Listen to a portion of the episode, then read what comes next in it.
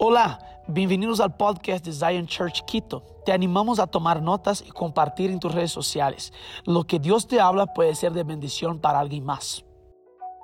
Estamos entonces en esta serie. ¿Quién está, ha estado con nosotros durante esta serie? Este es el tercer domingo de esta serie. Y estamos en esta serie que se llama Deconstruyendo la Cultura, ¿verdad? Entonces, si tú no viste las primeras dos partes, yo quiero animarte a que tú vayas a nuestro canal de YouTube y veas la primera y segunda prédica. La primera prédica hablamos de por qué es importante que nosotros tengamos la cultura del reino y nos despojemos de la cultura terrenal. ¿Verdad? Entonces, ¿por qué es importante? Porque nosotros como sus hijos e hijas, nosotros tenemos esa apertura de vivir ya no más como vivíamos antes, ya no más como el viejo hombre, ya no más con nuestras viejas creencias, ya no más a través de nuestra opinión o a través de lo que a nosotros nos gustaría, sino que cuando nosotros entramos a, a ser parte de esta familia real, de la familia de Dios, y decimos, soy hijo, soy una hija amada, ahora nosotros tenemos la oportunidad de vivir la cultura del reino. Ahora, ¿qué significa vivir la cultura del reino? Significa que toda la forma en la que nosotros vivíamos antes, necesitamos nosotros reajustarnos y ver si es que la forma en la que pensábamos, la forma en la que vivíamos, se ajusta a la realidad del reino. Tal vez tengo ideas, tal vez tengo pensamientos que no se ajustan y no están basados a la palabra de Dios. Entonces tal vez tengo que ser despertado y deconstruir esa cultura terrenal para que el Señor Dios pueda poner esa cultura de reino en mi vida. Es un proceso de transformación. La segunda semana, el anterior domingo, hablamos de cómo quitar, ¿verdad? Una mentalidad carnal y reemplazarla por una mentalidad espiritual. Entonces nuestra mente carnal, muchas veces decimos, no, yo ya nací de nuevo, yo ya recibí al Señor Jesús como mi Señor, ya le reconocí como mi Salvador, ¿verdad? Pero aún nuestra mente no ha sido transformada. Tal vez nuestros pensamientos no han sido llevados en obediencia cautivos delante del Señor Dios. Entonces en este proceso es importante que nosotros pongamos y digamos, yo no quiero más tener una mente carnal, una mente que piensa en cosas que el Señor Dios no piensa, pero yo quiero esa mente espiritual. Yo quiero sus pensamientos, todo lo bueno, todo lo santo, todo lo agradable. Yo quiero tener su mente. Y esta semana yo quiero hablar de un tema que realmente ha sido un tema que ha transformado mi vida. Ha sido un tema que ha habido un antes y un después, un tema que yo entiendo que nosotros como hijos de Dios tenemos que entenderlo, vivirlo y saber cómo nosotros nos posicionamos en una verdadera identidad. Entonces hoy yo quiero hablarte y el tema de este domingo es deconstruyendo la falsa humildad. Deconstruyendo la falsa humildad. Mira a la persona a tu lado y dile, no seas un falso humilde. ¿Qué me quieres decir con esto? ¿Cómo yo sé si estoy viviendo una falsa humildad? Hemos escuchado alrededor de nuestra vida algunas frases, ¿no? No sé si tú has escuchado en nuestra cultura, serrana especialmente, tal vez escuchas frases como, ay, mira esa persona, esa persona es súper humilde, ¿no? ¿A qué nos referimos cuando decimos es súper humilde? ¿Qué es la humildad? ¿Será que nos estamos refiriendo porque esa persona tiene bajos recursos? ¿O esa persona es más tímida y eso definimos como humildad? Yo quiero que hoy deconstruyamos juntos a la falsa humildad y que entendamos qué es la humildad. ¿Ok? Dame un like si estás ahí conmigo. Abre ahí tu Biblia conmigo en Mateo 5.3. Vamos a leer una de las bienaventuranzas. Mateo 5.3.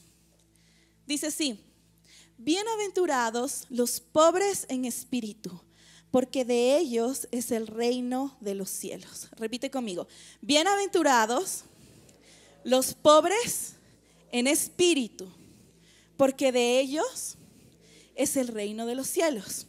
Ahora, Pastora Mari, ¿qué significa esto de ser pobres en espíritu? Porque la verdad es que yo he pasado por algunos lugares y yo he escuchado este texto como bienaventurados los pobres, porque de ellos es el reino de los cielos. Cuando hemos escuchado bienaventurados los pobres, decimos, ah, entonces tengo que ser pobre para heredar el reino de los cielos, para entrar en el reino de los cielos, ¿verdad? Pero lo que realmente dice la palabra no se trata de una pobreza material. Dice, bienaventurados los pobres en espíritu. Ahora, ¿qué significa ser pobre en espíritu? Ser pobre en espíritu no significa tener un espíritu de miseria. Ser pobre en espíritu no se refiere a tener pocas posibilidades económicas. Ser pobre en espíritu no significa que tengas menos conocimiento. Entonces muchas veces entramos en esta mentalidad, ¿no? Que mal interpretamos este texto y pensamos que es simplemente ser pobre, es ser pobrecito, es ser esta falsa humildad para, entrar al reino de los cielos.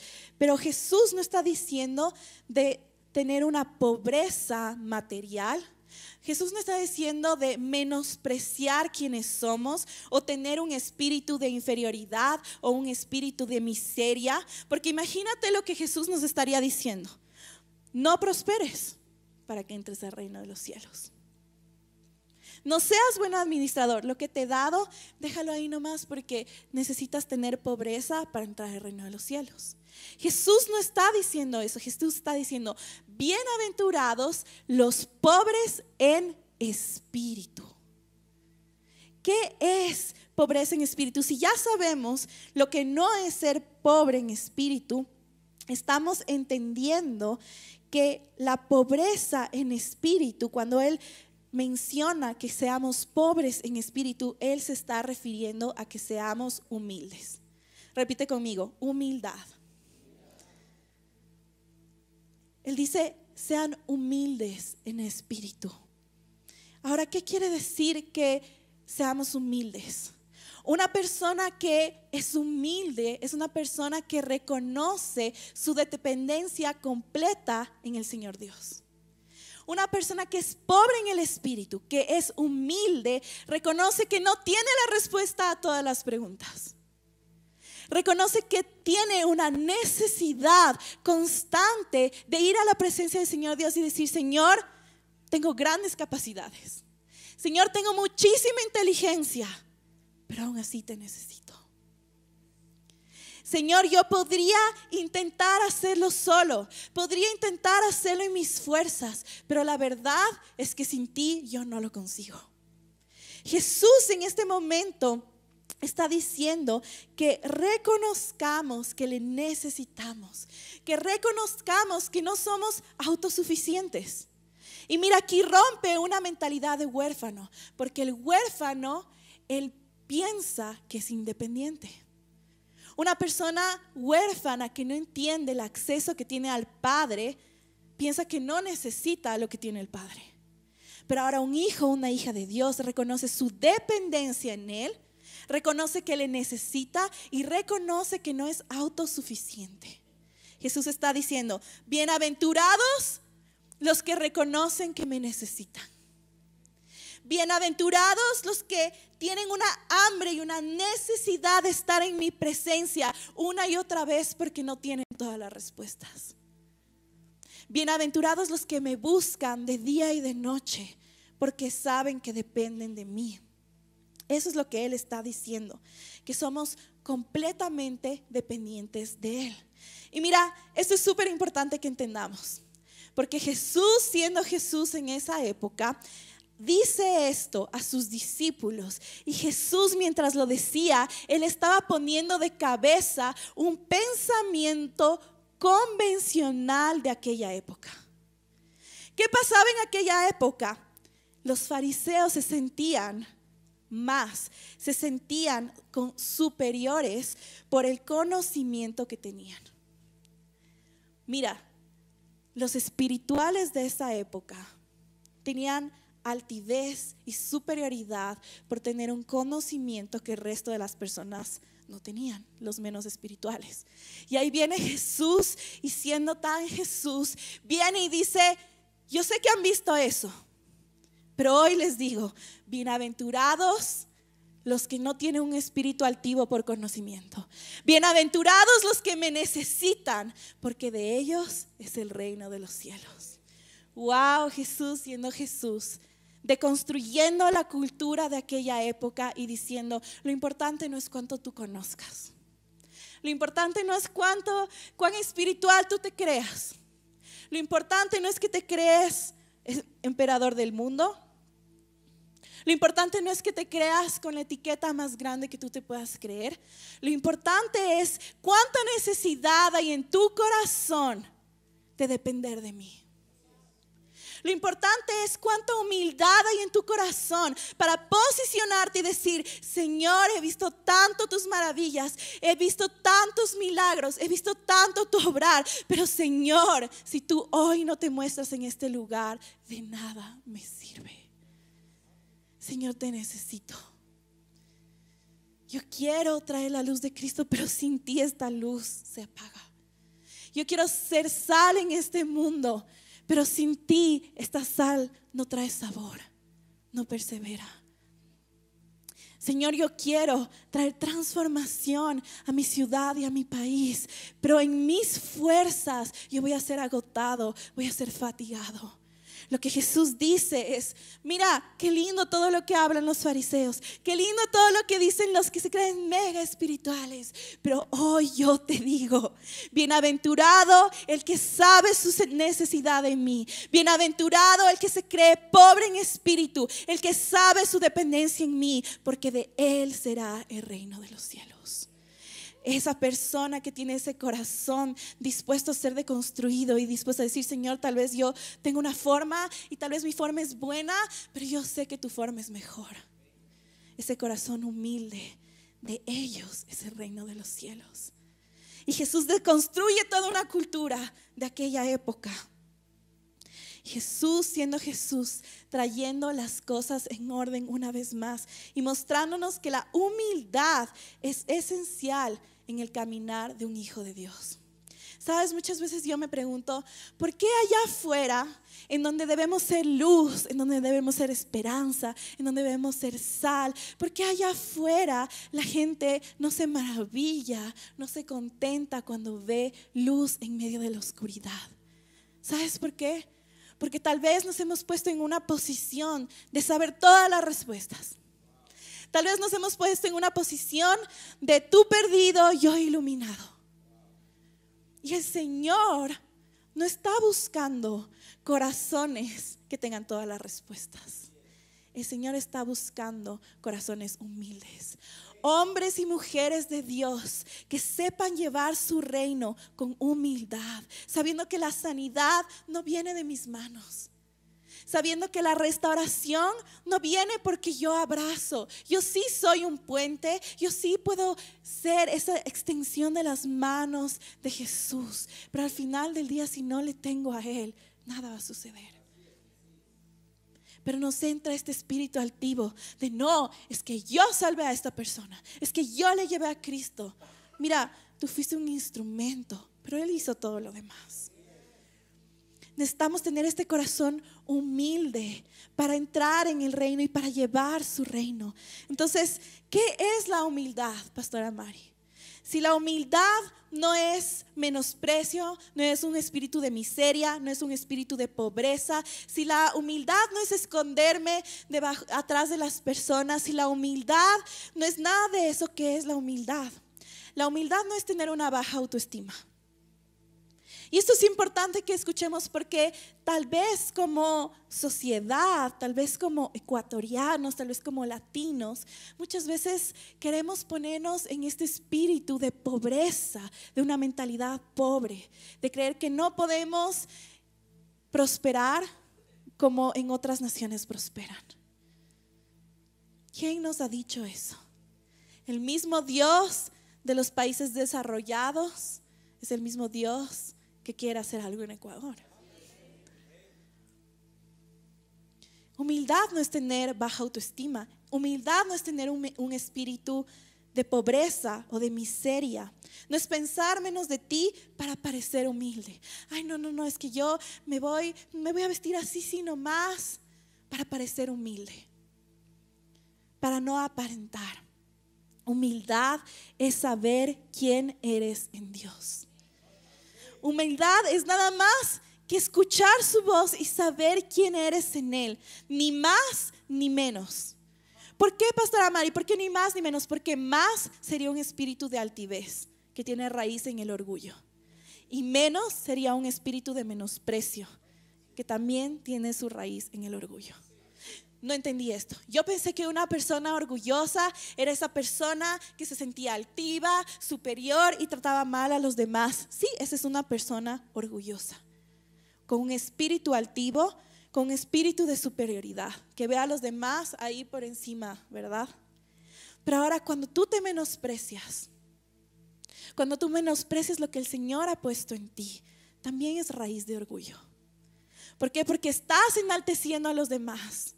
Porque estás ahí maravillándote de los demás y no reconoces quien Dios creó para que tú fueras. Es orgullo, es no recibir lo que Dios me ha dado, lo que Dios ha puesto en mí.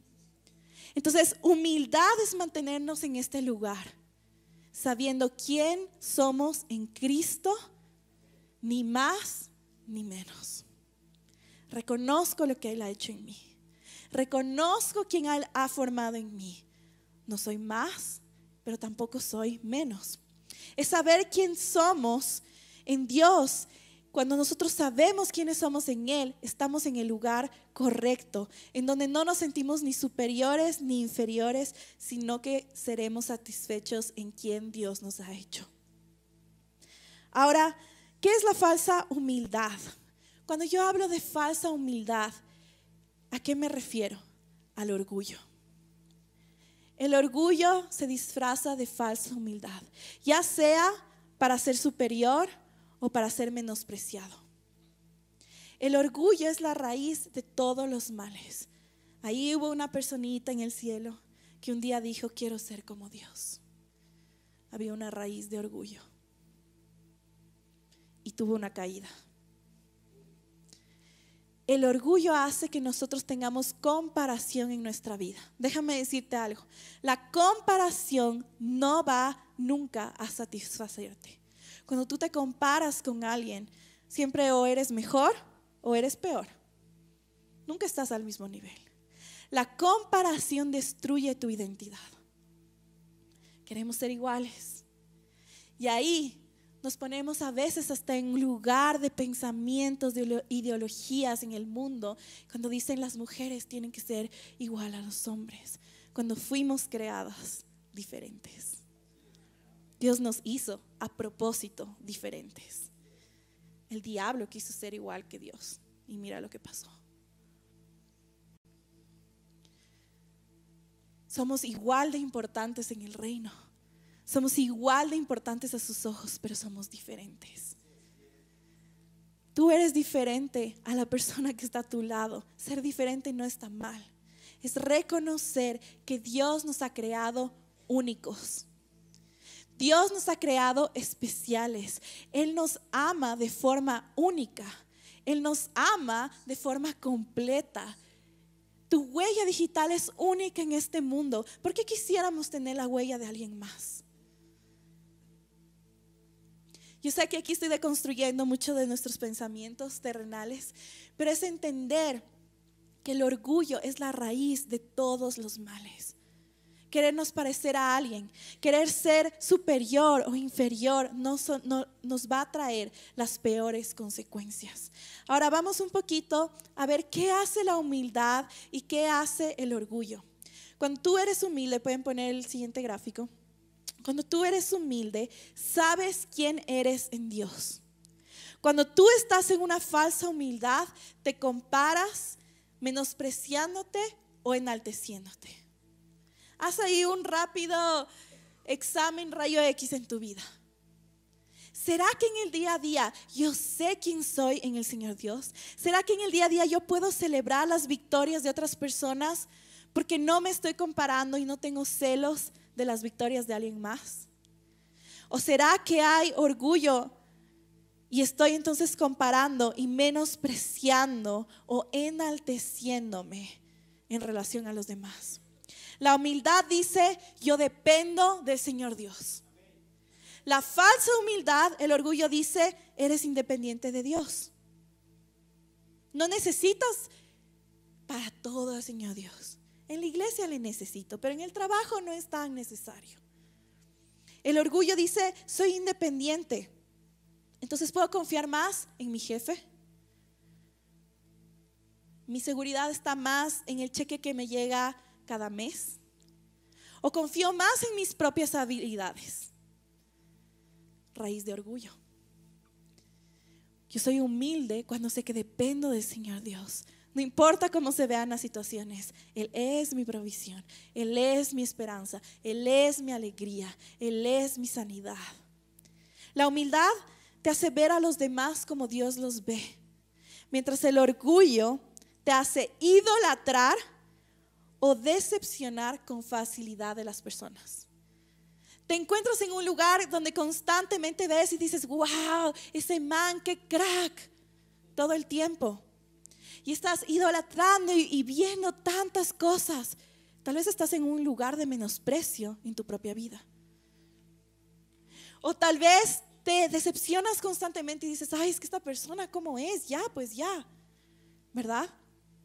No consigo ver a las personas como Dios les ve. Veo con menosprecio. ¿Por qué? Porque yo soy mejor. Raíz de orgullo. Entonces, la humildad mata al orgullo. ¿Qué es lo que nosotros tenemos que hacer como hijos e hijas de Dios? Es deconstruir esta falsa humildad. Señor, me he disfrazado de una falsa humildad, me he disfrazado de un orgullo que me hace sentirme superior o que me ha mantenido en una mentalidad de pobreza. Pero Señor, yo quiero realmente saber quién yo soy. Realmente quiero caminar en humildad sabiendo que dependo de ti, que te necesito todos los días, porque yo sé que ahí yo veré el reino de los cielos.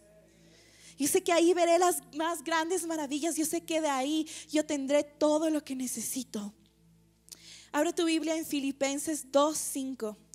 Filipenses 2.5, yo estoy leyendo de la versión Reina Valera contemporánea. Dice, que haya en ustedes el mismo sentir que hubo en Cristo Jesús, quien siendo en forma de Dios, no estimó el ser igual a Dios como cosa a que aferrarse, sino que se despojó de sí mismo y tomó forma de siervo y se hizo semejante a los hombres.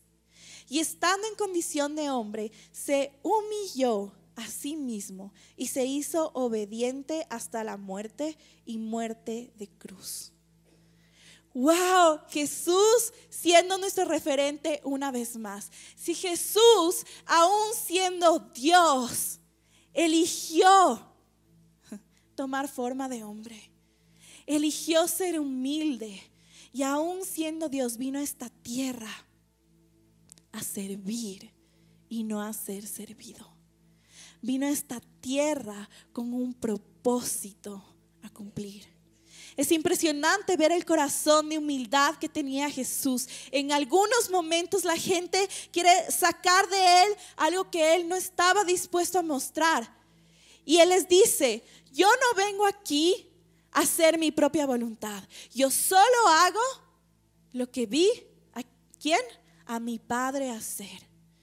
Jesús 100% hombre, 100% Dios, con toda la autoridad en los cielos y en la tierra, eligió ser humilde. Y nosotros, influencers, TikTokers, super espirituláneos, emperadores del mundo, CEOs, no hemos matado el orgullo porque nos creemos mucho más. Porque queremos el reconocimiento del hombre. Porque queremos una plataforma, porque queremos una voz. Yo creo tanto en que Dios nos hizo poderosos.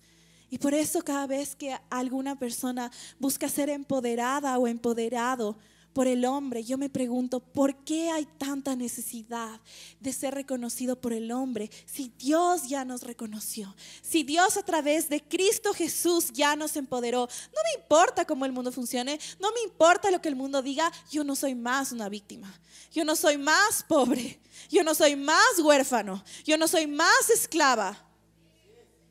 No, María Ángeles, que hay mucha injusticia. Hay injusticia, pero la respuesta para la injusticia no es aprobación del hombre. La respuesta para la injusticia no es lucha. El plan del enemigo desde el principio fue dividir al hombre y a la mujer. ¿Sabes por qué? Porque el enemigo detesta a la familia. El plan de Dios desde el principio ha sido la reconciliación. La respuesta nunca va a ser la separación. La respuesta va a ser el reconocer quiénes somos en Cristo Jesús. No importa cómo el mundo me vea, yo no soy posicionada por hombres, yo fui posicionada por Dios. No importa lo que el mundo diga de ti, por tu color de piel, por tu nacionalidad, lo importante es lo que Él dice de ti. Necesitamos quitar este velo de espíritu de pobreza, de espíritu de miseria y entender que Él ya nos ha hecho poderosos. Mira, sin merecerlo, Él nos hizo coherederos con Cristo. No solo le fallamos, no solo hicimos todo lo que no debíamos hacer, y Él no solo nos dio un plan de restauración, Él no solo nos dio a Jesús como respuesta, pero después de todo nos hace coherederos con Él. ¿Tú crees que merecemos la misma recompensa que Jesús? Pero Dios, en su infinita bondad, nos hace coherederos con Cristo. la cabeza. Y queremos el reconocimiento de personas, queremos reconocimiento de los hombres, queremos plataformas terrenales, queremos ser voz en TikTok y en Instagram. Todo eso haz si va a traer la gloria al Señor Dios. Pero si es para tu propio orgullo, cierra. Si es para que alguien diga, ay, qué chévere la María Ángel, cierra, huye, escapa, porque la gloria no es mía. Lo que ves aquí a tu alrededor no fueron hombres que levantaron, fue el Señor Dios. Fue una palabra que nos trajo y fue una palabra que ha levantado. No han sido hombres, no han sido mujeres. Si tú me preguntas, Mari, ¿tú creías que ibas a hacer todo esto? Por supuesto que no. Tantas veces me pregunté, Señor, seguro, seguro soy yo. ¿Me viste bien? ¿Estás seguro? ¿Me viste bien? Tú sabes quién yo soy. ¿Estás seguro que me estás escogiendo? No soy la más hábil. No tengo la historia perfecta. No tengo todo el conocimiento que tal vez otras personas pueden tener. Y el Señor me decía una y otra vez, sal de ese pensamiento de pobreza. Sal de ese pensamiento de menosprecio, porque yo sé lo que hago y yo te escogí a ti. No tienes que probar nada a nadie, no tienes que explicar nada a nadie. Yo te he escogido a ti. Y sabes, muchas veces he pensado y he dicho, Dios, ¿por qué? El Dani es obvio. Guapísimo, como canta, como predica, para mí es como, es obvio él iba a ser escogido. En mi pensamiento yo decía, en serio, Señor. Y una de las cosas que yo logré entender, el Señor me dijo, porque yo lo que voy a hacer va a ser claro y evidente que no fue un hombre y una mujer, fui yo. Fue una pareja que simplemente dijo sí. Pero para la gente va a ser evidente que fui yo. Sientes que te faltan habilidades, no te preocupes, porque el Señor no busca tus habilidades. Te falta inteligencia, tampoco te preocupes, porque el Señor puede utilizar cualquier cosa. ¿Te avergüenza tu historia? No te preocupes, porque el Señor es especialista en redimir historias. Solo sé obediente. Solo sé obediente. Toma la identidad que Él te está dando y deja de pensar menos de ti, deja de pensar más de ti y comienza a pensar lo que Él dice de ti. Mira, Jesús lo hizo. Esa es la humildad que Jesús cargaba, que aún siendo Dios, no quiso ser como Dios, Él eligió no ser como Dios. ¿Esto qué quiere decir? Que aún Jesús buscó ser totalmente dependiente de su Padre. ¡Wow! Aún Jesús, teniendo toda la autoridad, Él lo podría haber hecho porque Él es maravilloso, pero aún Él nos enseñó con su ejemplo. Yo no lo hago, yo solo hago lo que veo a mi Padre hacer. ¿Qué quiere decir esto? Yo tengo dependencia de Él. Yo tengo necesidad de su presencia. Jesús sanaba, pero luego regresaba a su lugar íntimo y tenía tiempo con el Padre. Dependencia, tenía un corazón humilde. Mira, en griego la palabra humildad viene de tape y no. ¿Qué quiere decir esta palabra en el original? Dice, humildad que sucede por ser totalmente dependientes de Dios, desechando la confianza de ti mismo. ¿Qué necesitamos para ser humildes? Quitar toda confianza que tengas de ti mismo. Te doy una clave. En la palabra de Dios dice que es engañoso nuestro corazón. Si tú dependes de ti mismo, si tú dependes de tus opiniones, si tú dependes de tus gustos, no estás siendo humilde. El reino de los cielos, la iglesia, no se trata de ti, se trata de Él. No se trata de mí, se trata de Él. Entonces cuando yo soy humilde, yo reconozco que tal vez mis ideas no sean las ideas de los reinos de los cielos. Tal vez mis opiniones no sean la opinión del reino de los cielos. Yo reconozco mi dependencia de Él y yo suelto todo argumento, toda opinión, toda cosa que pueda estar contaminada en mi cabeza y elijo alinearme a Él. Quito la confianza de mí mismo. María Ángel, eres muy chévere, pero más chévere es el Señor Dios. Amén. Vamos entonces ya a entrar más a la prédica. Eso solo era la introducción y no es chiste. Abre tu Biblia ahí en Mateo 11, 28. Voy a ir rápido, voy a ir rápido. Esto es súper importante. Mateo 11, 28, nuevamente estoy leyendo Reina Valeria contemporánea. Dice así, vengan a mí todos ustedes, los agotados de tanto trabajar, que yo los haré descansar. Lleven mi yugo sobre ustedes y aprendan de mí que soy manso y humilde de corazón. Y hallarán descanso para su alma. Vengan a mí todos ustedes, los que están agotados de tanto trabajar, los que están agotados de todo lo que pasa aquí en nuestra sociedad, los que están agobiados, los que están cansados, los que están cargados. Vengan a mí que yo les haré descansar. Entonces, a través de este texto yo quiero darte tres puntos de cómo deconstruir la falsa humildad, es decir, el orgullo. ¿Ok? Si estás conmigo, dame un like ahí. El primer punto, cómo deconstruimos la falsa humildad, es estar dispuestos, estar dispuestos de ir a Cristo. Mira lo que dice el texto en el versículo 28, dice, vengan a mí. El Señor Jesús no dice, yo te veo cansado, mijito, ya voy, espérame. Dice, vengan a mí. Todos los que están cansados, en otras versiones dice cansados, agobiados, fatigados. Ponle el os que te guste más. Todos los que han estado agobiados de tanto trabajar, vengan a mí. ¿Y cuál es la recompensa? Yo les haré descansar. Nuestra mentalidad ecuatoriana explota porque no nos dice, a ver, mijito lindo, ¿estás malito? Yo voy.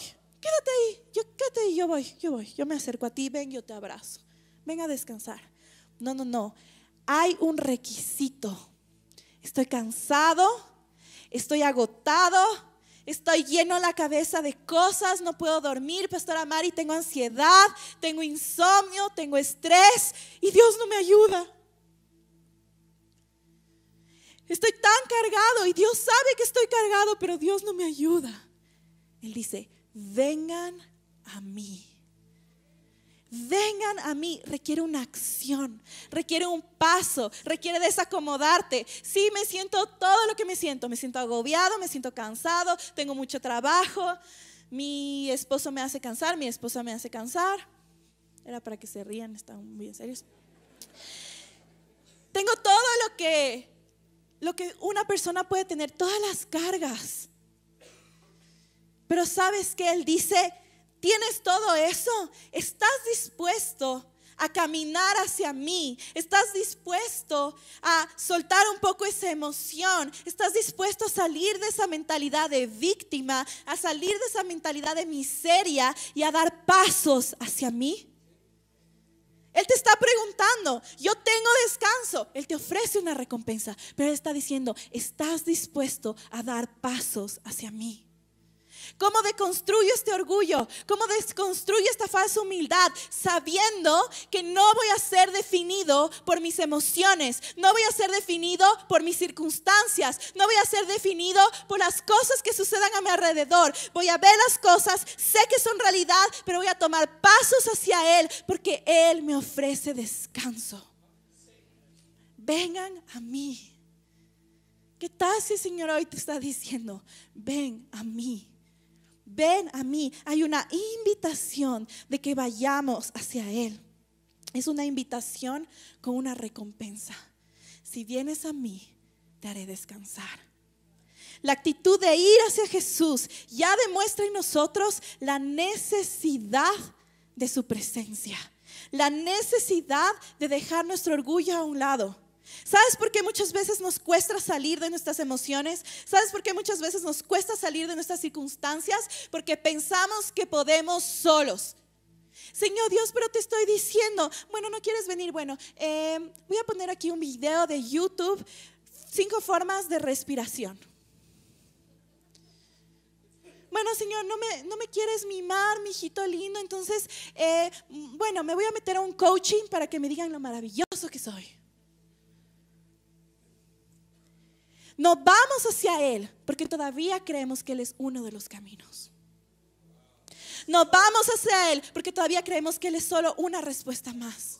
No vamos hacia Él porque todavía pensamos que Él es una de las verdades. Cuando hay una dependencia de Él, cuando hay una necesidad y nosotros sabemos que Él es el único que nos puede hacer descansar. Cuando sabemos que solo dependemos de Él, no dudamos, no importa cuán cargados, no importa cuán molestos, no importa cuánta cosa esté sucediendo, caminamos aún con dolor hacia Él porque sabemos que Él es la única respuesta, el único camino, la única verdad. Deconstruye nuestro orgullo deconstruye nuestra falsa humildad, porque el mundo te puede ofrecer 100 métodos. Y yo no digo que esos 100 métodos sean malos, pero ninguno te hará descansar. ¿Son prácticos? Son prácticos. ¿Respirar nos hace bien? Nos hace bien respirar. ¿La música es buena? Es buena. ¿El coaching es bueno? Es muy bueno. El único que te hará descansar es Él es el único. Y yo reconozco esa dependencia, yo reconozco esa necesidad y esa necesidad, esa humildad en mi corazón hace que yo camine hacia Él. Entonces, déjame hacerte una pregunta. ¿Cuánto tiempo más quieres caminar cansado? ¿Cuánto tiempo más quieres seguir haciendo tu vida normal? Y quejándote de la rutina, quejándote del cansancio. Es tan normal ahora, ¿no? Ver, ay, es que sí, es que estoy a full, es que estoy tan cansado, es que estoy tan lleno de cosas. Y eso no quiere decir que no seas excelente en donde Dios te ha puesto. Somos llamados a ser buenos administradores, somos llamados a, a, dar nuestro mejor, a ser los mejores servidores, los mejores emprendedores, los mejores músicos, los mejores comunicadores, los mejores lo que tú quieras. Pero ahora, si es que ese ser el mejor no viene de entender que Él te hace el mejor, pero viene de tu propia habilidad, de tu propia inteligencia, de tu propia fuerza, vas a quemarte rápido. Vas a estar todo el tiempo cansado y todo el tiempo atrapado en esta rutina de trabajo, me canso, me quejo, llego a la casa y tal vez si le pregunto a la gente de, tu casa va a decir, todos los días él llega y dice, ta, ta, ta. ¿Verdad? ¿Cuánto tiempo más vamos a caminar cansados? ¿Cuánto tiempo más vamos a caminar fatigados? El Señor Dios crea al hombre. ¿En cuál día? Sexto. Le da la misión. Le dice, eres creado, na, na, na, te doy la misión. ¿Qué hizo en el séptimo día? ¿Qué?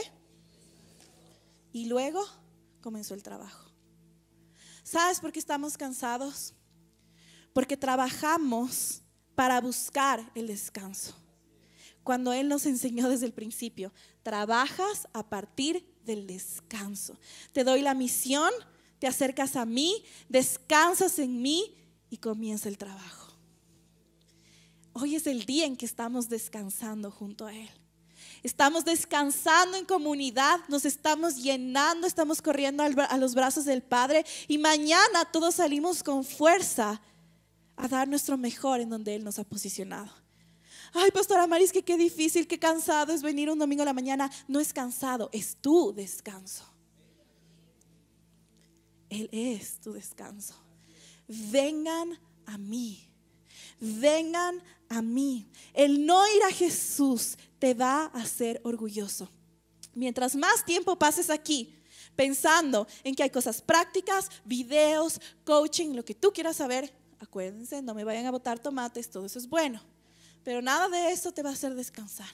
Mientras más tiempo pases aquí pensando que tú solo puedes traerte descanso, que tú solo puedes lidiar, que tú solo te puedes sanar, más tiempo vas a alimentar tu orgullo. El no ir hacia Jesús te hace orgulloso. El orgullo trae control a tu vida. ¿Eres una persona controladora? ¿Te cuesta abrir mano? ¿Te cuesta que los demás tomen sus propias decisiones? Orgullo. Bienvenido a la realidad. El orgullo trae manipulación. ¿Por qué? Porque yo quiero sostener, yo sé la respuesta, yo sé cómo la gente tiene que hacer las cosas. Entonces el orgullo te lleva a manipular. El orgullo te lleva a quemarte, a un burnout, a quemarte. Porque no estás encontrando el verdadero descanso que está en Él.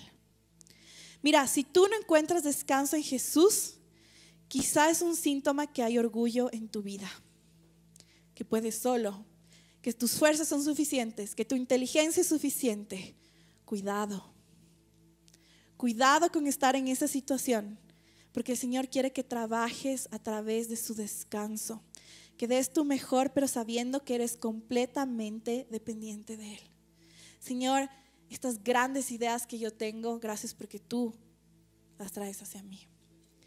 No sé si les ha pasado, pero hay tantas cosas en trabajo que yo lo he hecho en mis fuerzas, en mi inteligencia, y que cuando solo le doy un pequeño acceso, no se dio un gran acceso, pero un pequeño acceso a Él, y le digo, Señor, déjame ver lo que tú verías aquí. ¿Cuál es tu herramienta? ¿Cuál es tu plan aquí? Viene y es... Y luego la gente es como, wow, ¿cómo, ¿cómo se te ocurrió esto? Es el Señor. Son sus ideas. Él quiere tener una alianza contigo para traer cosas hermosas a través de la creatividad, a través de los negocios. Entonces, ¿qué pasa aquí? Tal vez tú estás en crisis existencial en este momento, respira ahí conmigo. Todo va a estar bien. Mari, sí, me acabo de dar cuenta, soy orgulloso, mi culpa, mi culpa, mi culpa. ¿Qué puedo hacer? He hecho las cosas en mis fuerzas, no he descansado en el Señor.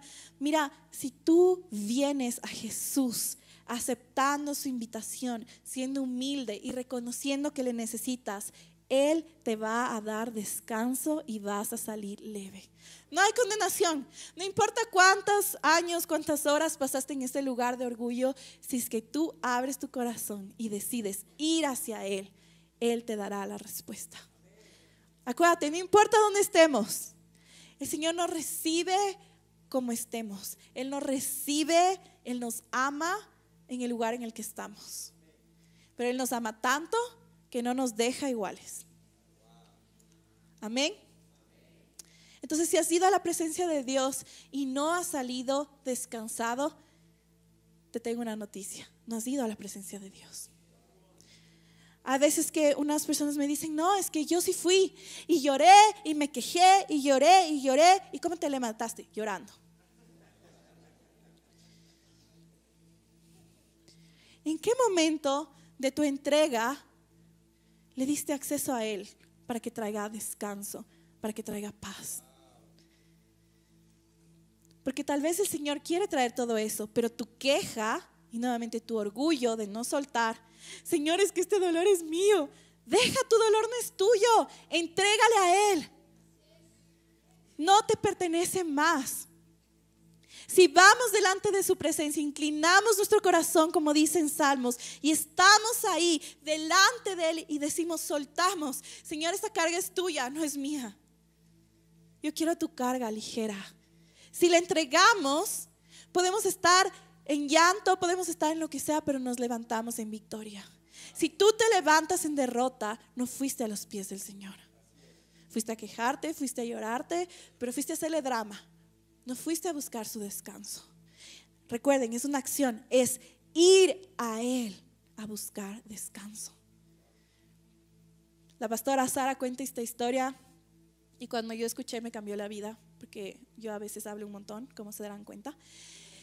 Y ella dijo que ella estaba en un proceso y le, le, preguntaba y le preguntaba al Señor, Señor, esto y todo. Y ella le dijo, Señor, te he preguntado tanto y no me has dicho nada. Y el Señor dice, es que no te has callado.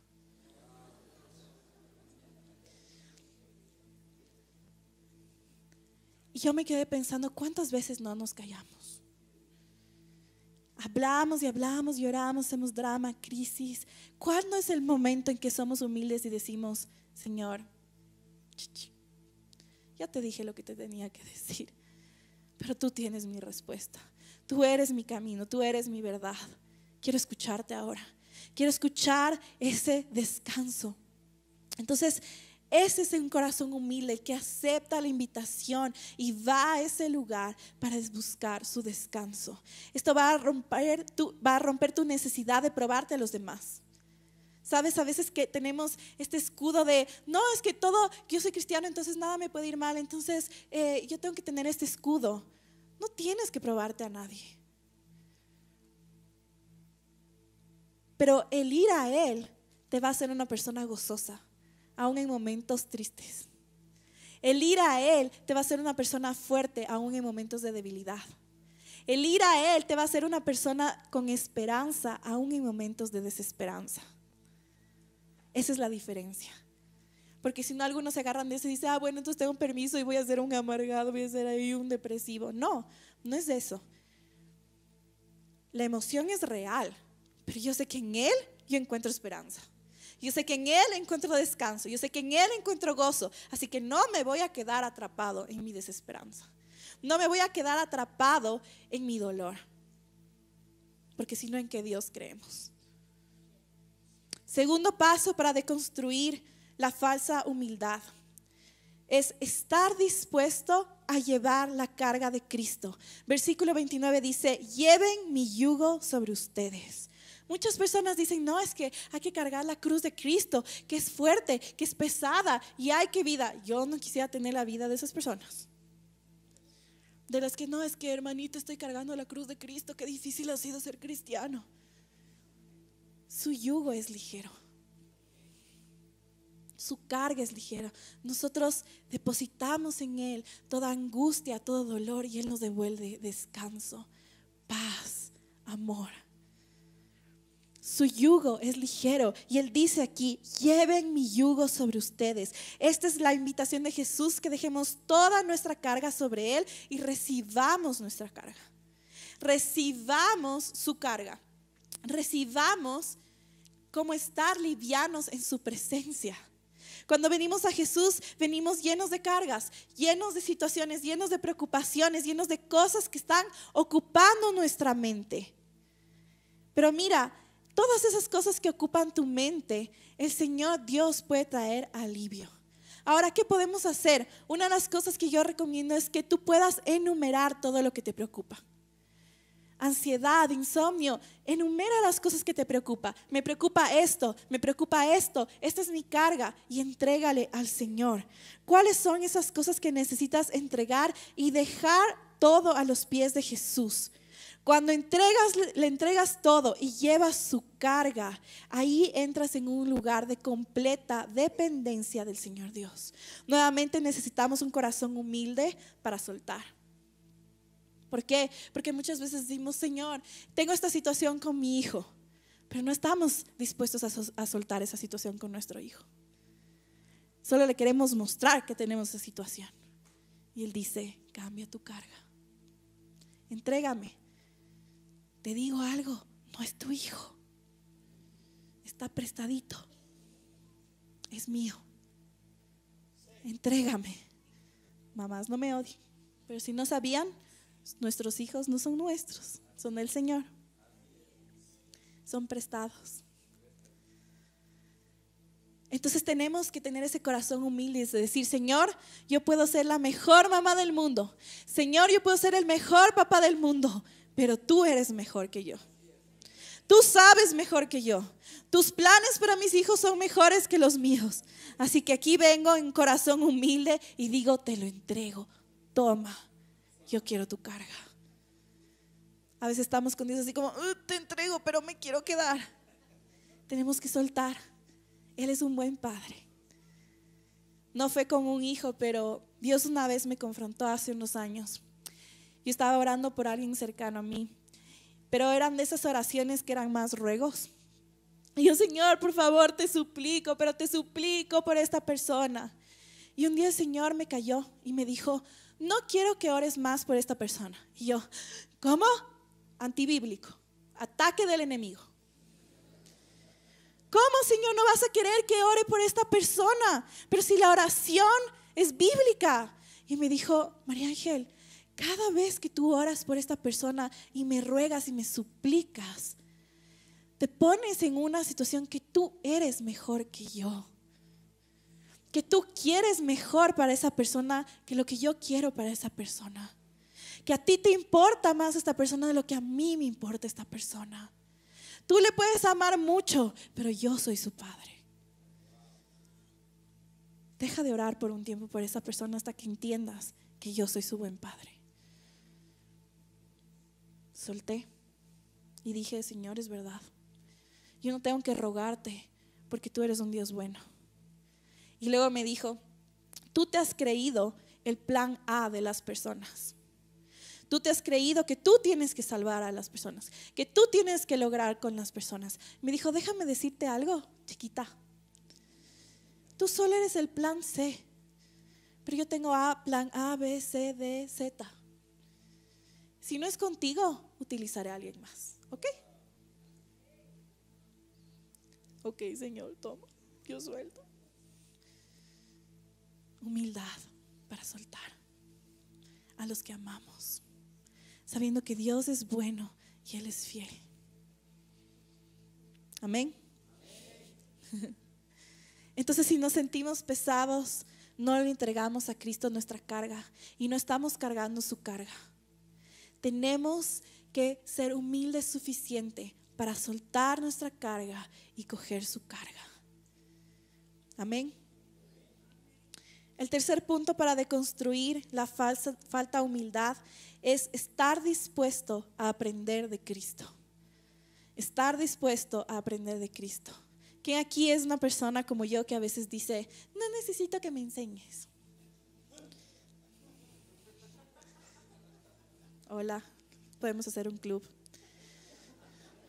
Orgullo.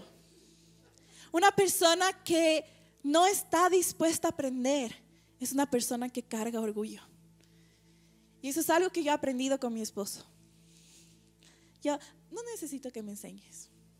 Boom, si necesitaba que me enseñe. Y mucho. Versículo 29 dice, y aprendan de quién? De mí. Aprendan de mí que soy manso y humilde de corazón y hallarán descanso para su alma. Y aprendan de mí. O sea, no solo vengan a mí, yo les daré descanso, lleven mi yugo, pero aparte de todo eso, ya que estás aquí, mijito, aprende un poco de mí. Ya que estás aquí en mi presencia, aprende de mí, que soy manso y humilde. La mansedumbre es una consecuencia, es un fruto de la humildad.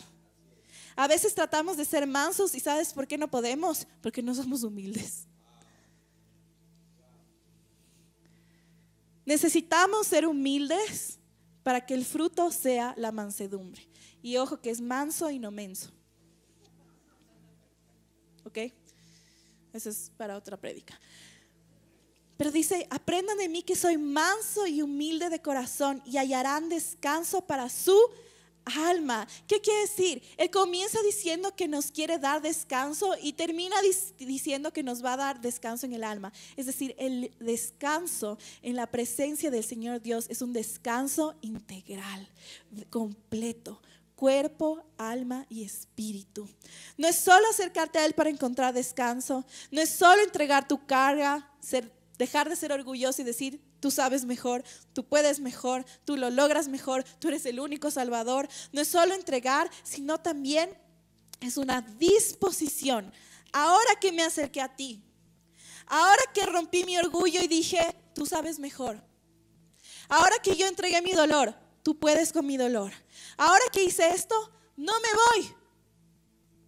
Repite, dile a la persona a tu lado, no me voy. Me quedo aquí y aprendo de Él. Es tener un corazón nuevamente humilde para quedarme en su presencia y aprender de Él. Señor, ¿cómo tú lidias con estas situaciones? Señor, ¿cómo tú amas al que yo no quiero amar? Muéstrame algo porque, Señor, no veo nada en esta persona. Pero tú sí ves, entonces muéstrame. Me quedo aquí para aprender de ti, porque tú eres manso y humilde. Es decirle, Señor, mis métodos no son suficientes. Yo pensé que tenía una fórmula súper maravillosa para verme súper espiritual, pero me doy cuenta que sigo siendo orgulloso. Así que muéstrame cómo ser manso y humilde. Mis formas no son las mejores. Señor, necesito aprender de ti. Te necesito. ¿Sabes a lo que se refiere?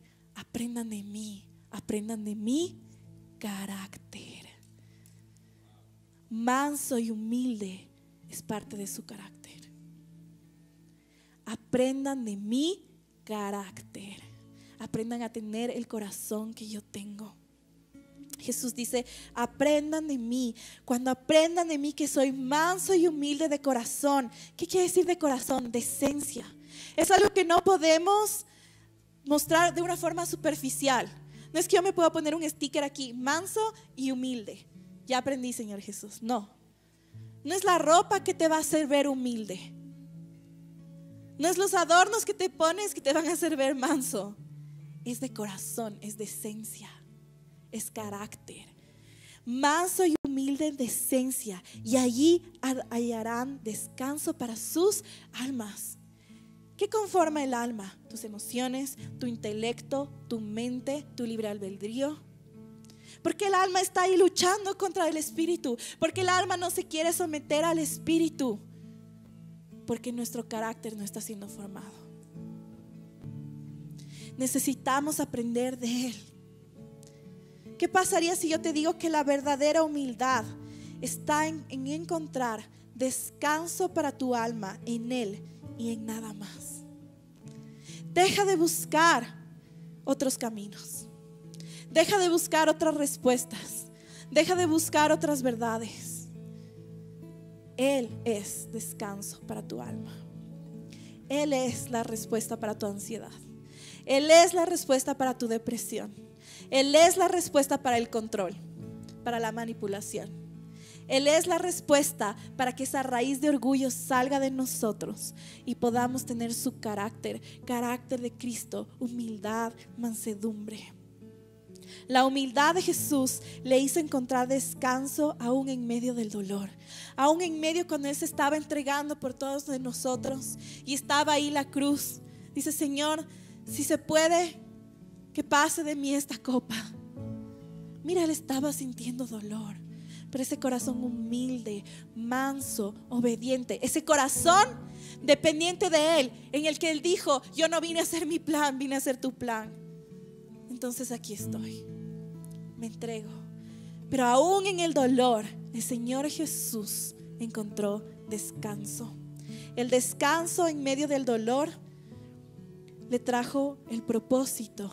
Y hoy tú y yo tenemos una opción, porque alguien decidió ser humilde, aún siendo Dios. Sabes, yo hoy quiero que oremos como iglesia para que podamos entender la importancia de ser humildes, de ser quienes fuimos creados a ser, la importancia de matar nuestro orgullo, la importancia de ir a Él, de descargarnos en Él y de quedarnos en ese lugar para aprender de su carácter y levantarnos en victoria y posicionarnos en victoria, porque esa es la vida en abundancia. Amén. Y yo sentí algo en esta mañana, yo sentí que hoy muchas personas van a ser libres de muchas cosas. Y vamos a dar toda la libertad para el Espíritu Santo para que haga lo que tenga que hacer. Pero lo que sí quiero invitarte en esta mañana es para que tú puedas ser real delante de la presencia de Dios. Porque no se trata de solamente un servicio, no se trata de solamente obtener algo de Él. No lo hacemos por obtener el descanso, lo hacemos porque Él es la respuesta para todo lo que necesitamos. Entonces quiero invitarte a ser real en su presencia. Que tú puedas ir con un corazón humilde, que tú puedas despojarte de tu orgullo y que Él pueda traer ese descanso. Amén. Esperamos que este mensaje haya impactado tu vida. Suscríbete porque subimos nuevas prédicas todas las semanas.